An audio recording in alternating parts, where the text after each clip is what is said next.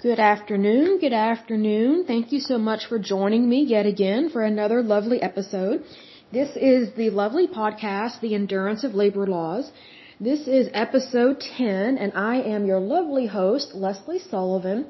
And today we're diving into another uh, labor union in the United States and this one is pretty interesting. So this one is called the American Federation of State, County, and Municipal Employees. And let me silence my phone real quick. I apologize. I forget to do that. Let me put it on do not disturb because this is important. So, okay, we are back. Alright, so it's the American Federation of State, County, and Municipal Employees. And their slogan under their um, logo is We Make America Happen. And I really like that. That is just a really positive way of putting America first because when you put America first, you're helping workers, and I really like that. So let's take a look at this puppy. It says here they were founded in 1932. Their headquarters is in Washington, D.C. They have a little over 1.3 million members at this point. And so I'm going to go ahead and read a little bit here. It says the American Federation of State, County, and Municipal Employees, also known as AFS-CME, is the largest trade union of public employees in the United States. So when it says public employees, that means you're not in the private sector. It says it represents 1.3 million public sector employees and retirees, including healthcare workers, corrections officers, sanitation workers, police officers, firefighters, and child care providers. Founded in Madison, Wisconsin in 1932, um, they are part of the AFL-CIO, one of the two main labor federations in the United States. It talks a little bit about the different presidents that they've had over the years. It says here the union is known for its involvement in political campaigns, which I don't agree with. They should not be involved in legislation or politics. That's not the purpose of a union. The union, its purpose is for workers' rights. And it says um, the union is known for its involvement in political campaigns, almost exclusively with the Democratic Party. Again, I don't agree with that. I don't think it should be representing either political party. Doesn't matter which one. Because their members can be a member of either party. The AFS-CME was one of the first groups to take advantage of the 2010 Citizens United decision, which allowed unions and corporations to directly finance ads that expressively or expressly call for the election or defeat of a candidate. That is creepy. I don't know why that got passed or allowed, but that is a little disturbing. Because here's the thing, if it's not okay, or if it's looked down upon for lobbyists to have a say on the Capitol, like when they go up there to, you know, really talk about the company they work for, the company they represent, then how is it appropriate for unions to do the same thing, but within our elections? That's kind of creepy to me. So it goes on to say major political issues for AFS-CME include single-payer healthcare. I find that weird because single single payer healthcare is not always the best healthcare. It really is not because it doesn't cover everything. They say it does, but it doesn't. And also, you know, their workers, they may not want a single payer healthcare system. So if the union is expressively and directly supporting that, I imagine their members might feel some pressure about that. And their members may not know all the ins and outs of what a single payer healthcare system actually means. So it's kind of like knowledge is power, and you need to use that power appropriately. So then it goes on to say uh, that they really promote uh, protecting pension benefits. I agree with that. Raising the minimum wage. Amen. I agree with that. Preventing the privatization of government jobs. I don't know much about that. The only thing I do know is that you have the public sector, and the private sector, and when it comes to working for the government or through the government, sometimes the government hires private contractors. They have a ton of contracts out where they're not expressively or explicitly, whatever the word is, or directly working for um, the government, it's through a contract. So I'm not really sure what that means with privatization of government jobs. But if that needs to happen, then it needs to happen. Then it goes on to say extending unemployment benefits. That I agree with, but only for people that actually need it. Because unfortunately, sometimes people abuse the unemployment benefits and that's not right because any abuse of money is just that. It's an abuse of money and taxpayer funds and, and things of that nature. it says here, according to their website, AFS-CME organizes for social and economic rights of their protectorates. I think that's how you pronounce that. Protectorates, I think, in the workplace and through political action and legislative advocacy. It is divided into approximately 3,400 local unions in 46 U.S. states, plus the District of Columbia and Puerto Rico. That is interesting. I didn't know that. So then it goes through a little bit of their history. It says they were formed out of the Wisconsin State Employees Association, also known as WSEA, which was founded in Madison, Wisconsin in 1932 to represent approximately 50 Wisconsin civil service employees. That's wonderful because they should have representation. That's really good. The WSEA was launched amid fears of politically based firings within the state, the possible elimination of the civil service, and a return to patronage jobs. It says here, Arnold Zander, Wisconsin State Personnel Administrator, emerged as one of the early leaders of the union. Soon after its formation, WSEA was granted uh, American Federation of Labor Charter as Federal Labor Union 18213. says here, one of its first projects was to protect civil service jobs in Wisconsin after a newly elected Democratic legislature revealed its intention to eliminate Republicans from the civil service. The group succeeded with assistance from the American Federation of Labor, also known as AFL. And then it goes through each um, individual presidency, so I'll try and highlight the scoop with these. So let's see here. In the 1930s, AFS-CME was primarily a union for white-collar civil service workers, including librarians, social workers, and clerical staff. These workers were legally without the right to collectively bargain, let alone strike. Then it goes on to say, the union grew slowly over the next several decades, gradually changing from an association formed to protect civil service systems to union interested in collective bargaining. That is good, because money has power. So that is good there. It goes on to say how many chapters were increased and how many members and things of that nature. AFS-CME was racially integrated in the 1960s and began to grow more quickly. It says here that during uh, Wurf's tenure, I guess that's one of the presidents of this union, it says that during his tenure, AFS-CME became known as a pioneer in aggressively recruiting women and blacks. By 1969, AFS-CME was unionizing 1,000 new workers each day. The organization saw its greatest period of growth in the 1970s. AFS-CME continued to grow in the 1980s, unionizing un university employees and nursing home staff and merging with other unions. In 1982, the union voted to endorse the passage of federal, state, and local legislation to extend civil rights to gay and lesbian citizens.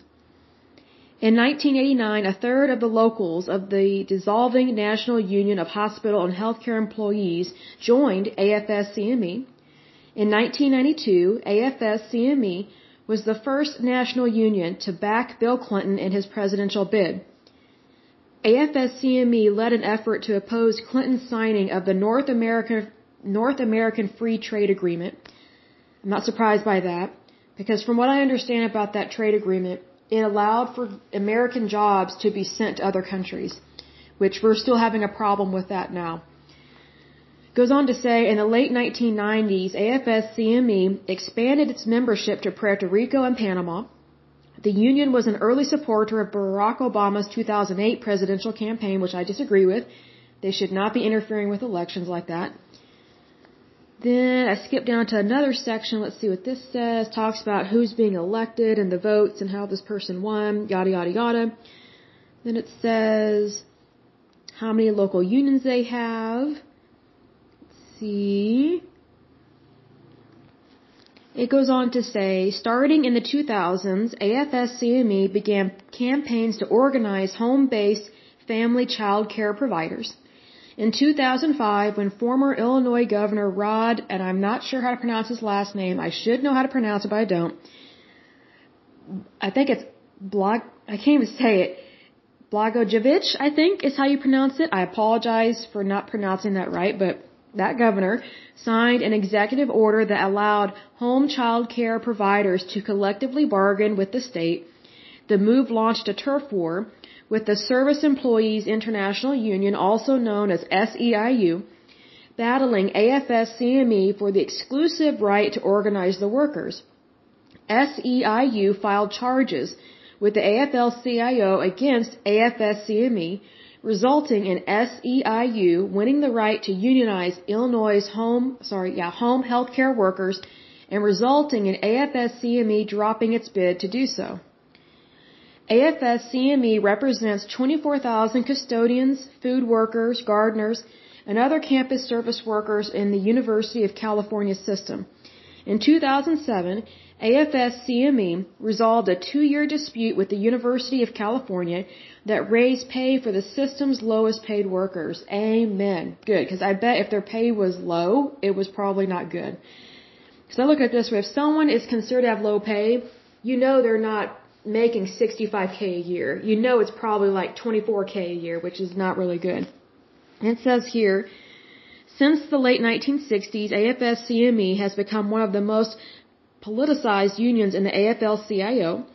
Since 1972, AFS-CME has been a primary force within the progressive wing of the Democratic Party, that's a little concerning, playing a major role in setting the legislative agenda and in choosing Democratic presidential candidates. Now that I completely agree, sorry, disagree with because it shouldn't be up to a union who the Democratic presidential candidate is.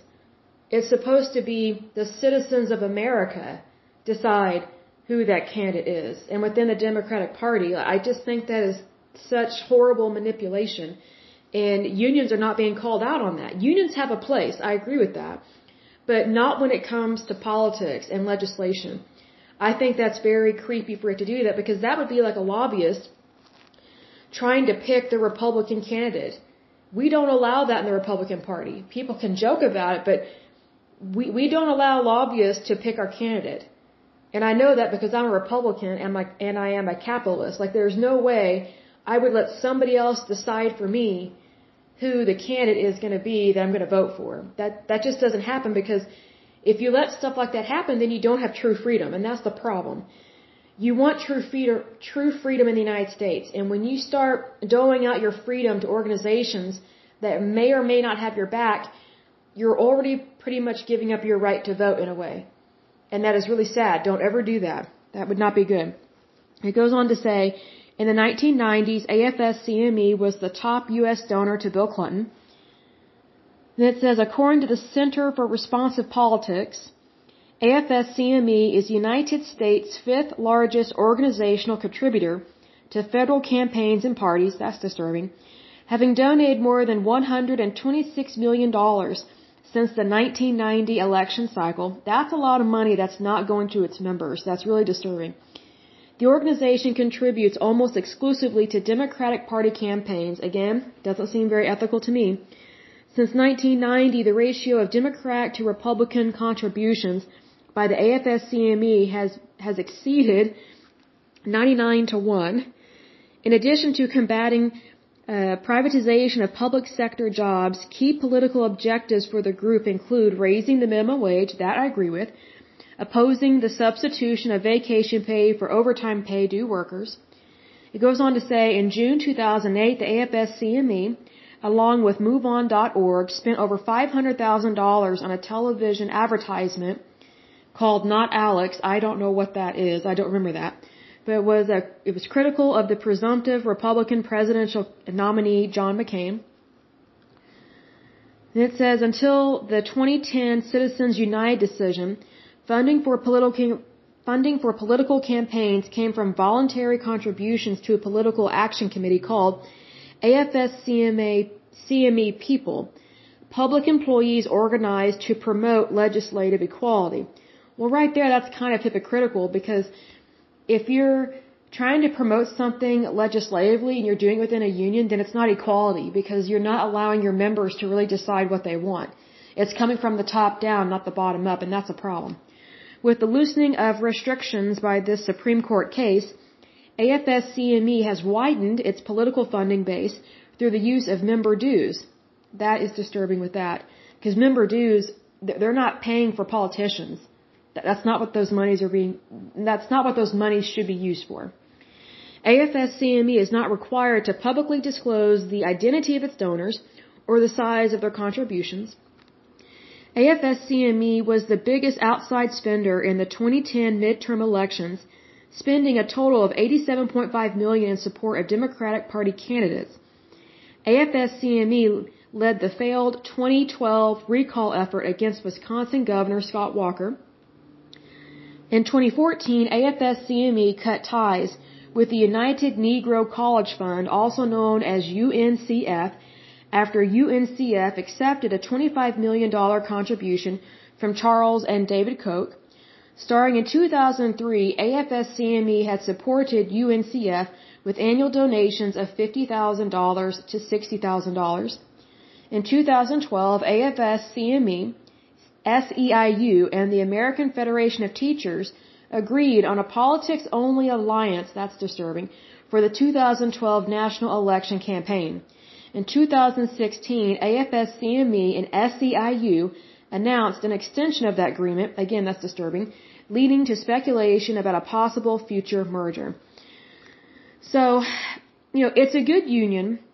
I think it's important for employees, especially within the pub- public sector, to have a union because sometimes they need they need rights as well. Not sometimes, but all the times. But sometimes they do need to get together and talk about their jobs, their the function of their jobs, their wages, and they have just as many rights as in the private sector. My only concern with unions like this is when they try and infiltrate our election process, our electoral college in a way, um, legislation, and then when they're trying to have rights within the union, which I agree with that, but if they're trying to overexpand their rights, then it's like they're trying to make it so that union workers have more rights than non-union workers. So it, that kind of creates some conflict between the public sector and the private sector when there should not be any conflict. Conflicts do happen, but I would think that as time goes by, we would have less and less because we know what we all want. We all want a really good job and really good pay. The problem is sometimes the employer, whether it's in the private sector or the public sector. Other times it's the market, it's the economy, and sometimes it's the mentality of society. An example, of the last one is for years, women were not seen as equal to men, so they did not get equal pay, they did not get promoted, and they were treated like crap and dirt in the workplace. Excuse my language, but that's how it was. And sometimes that still happens, even in Oklahoma. Because I've noticed that when you work in the Bible Belt, sometimes it's very difficult to be treated as a business professional when you're a woman. It, it, it's just really difficult sometimes, and it's, it's just bizarre to me. Because I look at it this way, you know, whenever you're born in the United States, regardless of whether you're male or female, you get a social security number from the federal government. They assign you a number. And that is your number and nobody else's. It is directly assigned to you for your entire life. Unless you request a new social security number for whatever reason. You have to have a good reason to get a new one, but that number is specifically for you. And that's the number that is used for when you're filing taxes, also when you're applying for credit cards, um, when you're applying for a home loan, you know, whatever the case may be. You know, if we are all given social security numbers from the federal government, regardless of whether we're male or female, I would think that would signify that we're equals anyway and that you know our payroll gets processed the same you know everybody has to pay taxes like equality was already there way before the, the feminist movement really took off running in the 70s like equality was already there. It just wasn't being acknowledged by society. That's what i mean by when things when the mindset of society is not where it should be. Because you can have laws and regulations there. You can have protocols there in place that are that are good and true. You know, they can be good and true all day and all night, but if the mentality of the general public and of your society does not really want to acknowledge those protocols and those rights and those basically governances that are in place in terms of legislation, whether it's state, local, or federal, then that's where some of the problems come into play. Because, I mean, look at it this way. I don't know, I cannot think of a single guy that's ever been discriminated against just because he was a man. Just because he had testicles. That probably sounds very crude to say that, but it's the truth.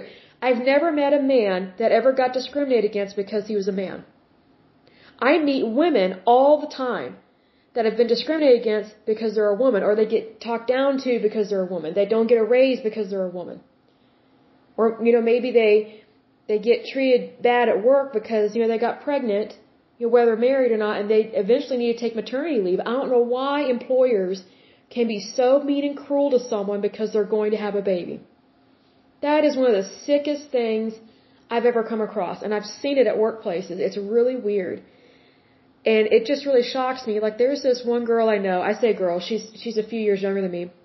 Um, I don't know her like super well, but we know each other through our parents. And you know, she is originally from Oklahoma. She moved to California, and she was working for this employer, and they didn't treat her that well once she got pregnant. It was really sad. And she actually missed out on a promotion, which this is completely unlawful but she missed out on a promotion because she had a baby and was on maternity leave and they knew she was coming back. They knew she was coming back and she wanted to work and she needed to work, like she wanted the job.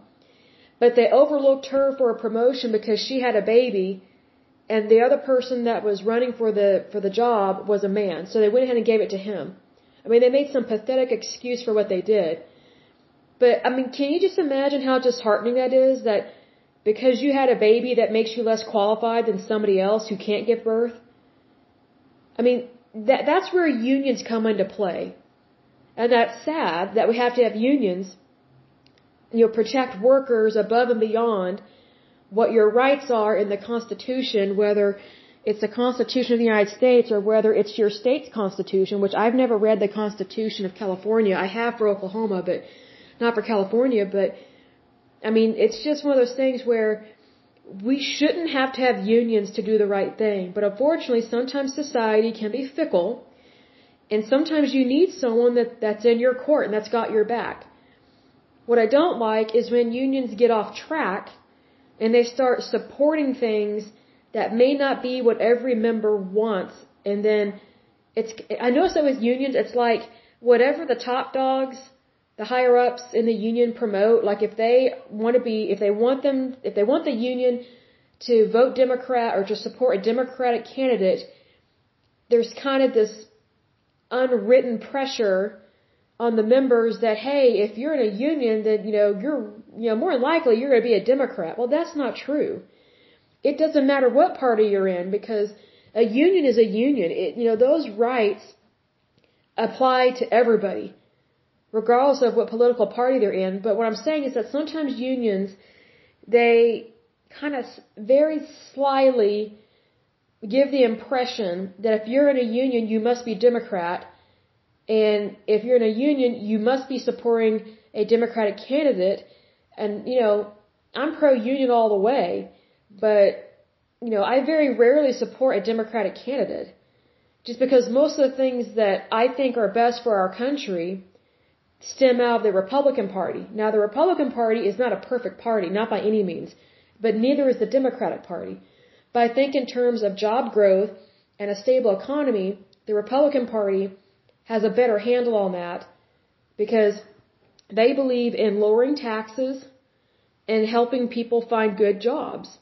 And some people are going, what? Republicans help people find good jobs? Yes, that means getting people off of social welfare programs and having them make way more money. Because there are programs that do that. We actually do have, at least in the state of Oklahoma, we do have some state programs that, you know, if you were sick or became disabled or something of that nature, they actually have a state agency that helps you find work. And it's not a social, it's not like a socialized program kind of work. It's with an actual employer.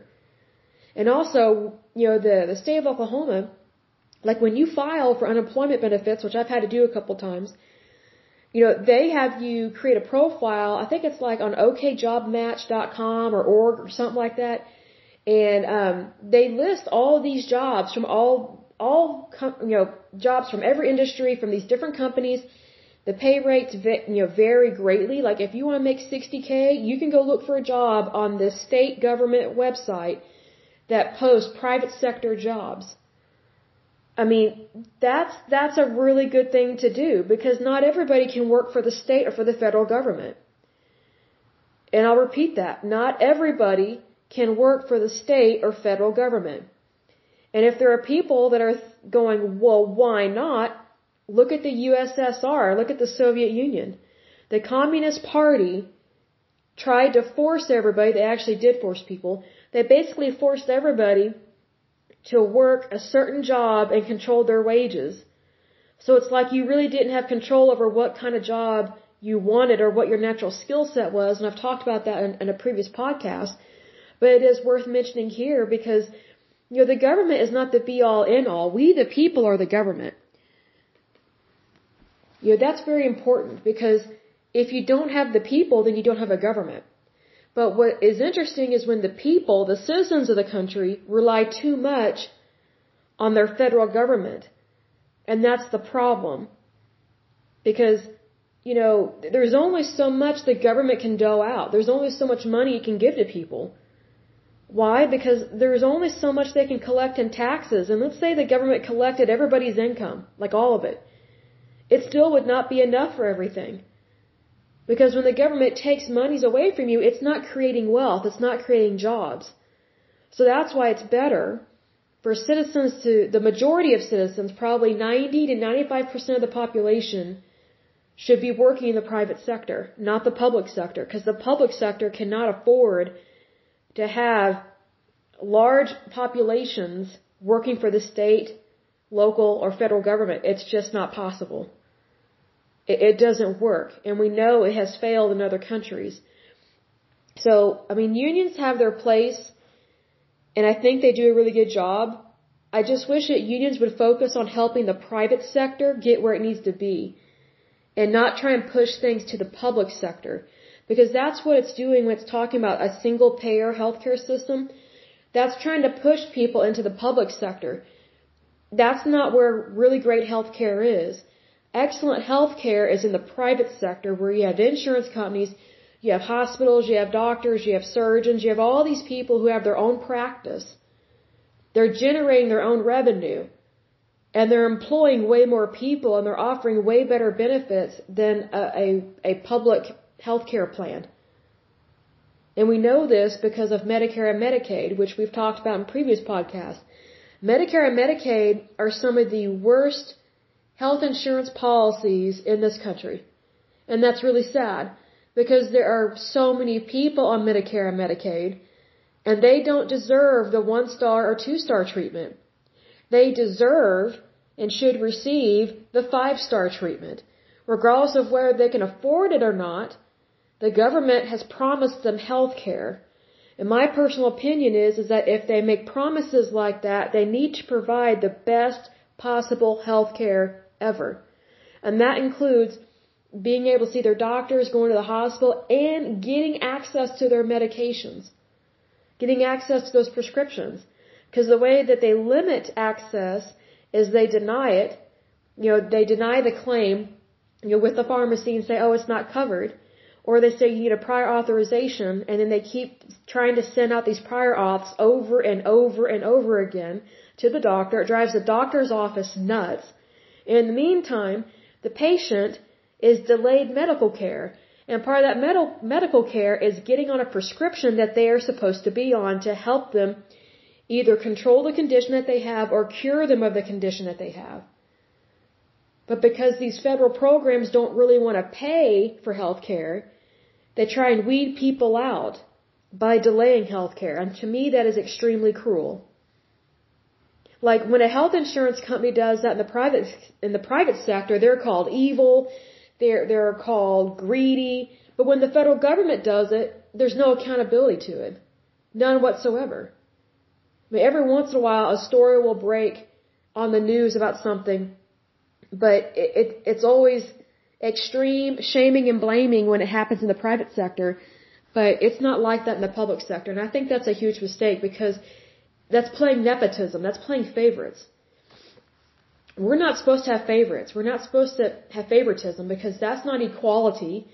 That's not equal rights. That's not equal pay. And that's not justice. That's just my personal opinion on that. But, you know, a lot of those things are what happens in people's daily lives.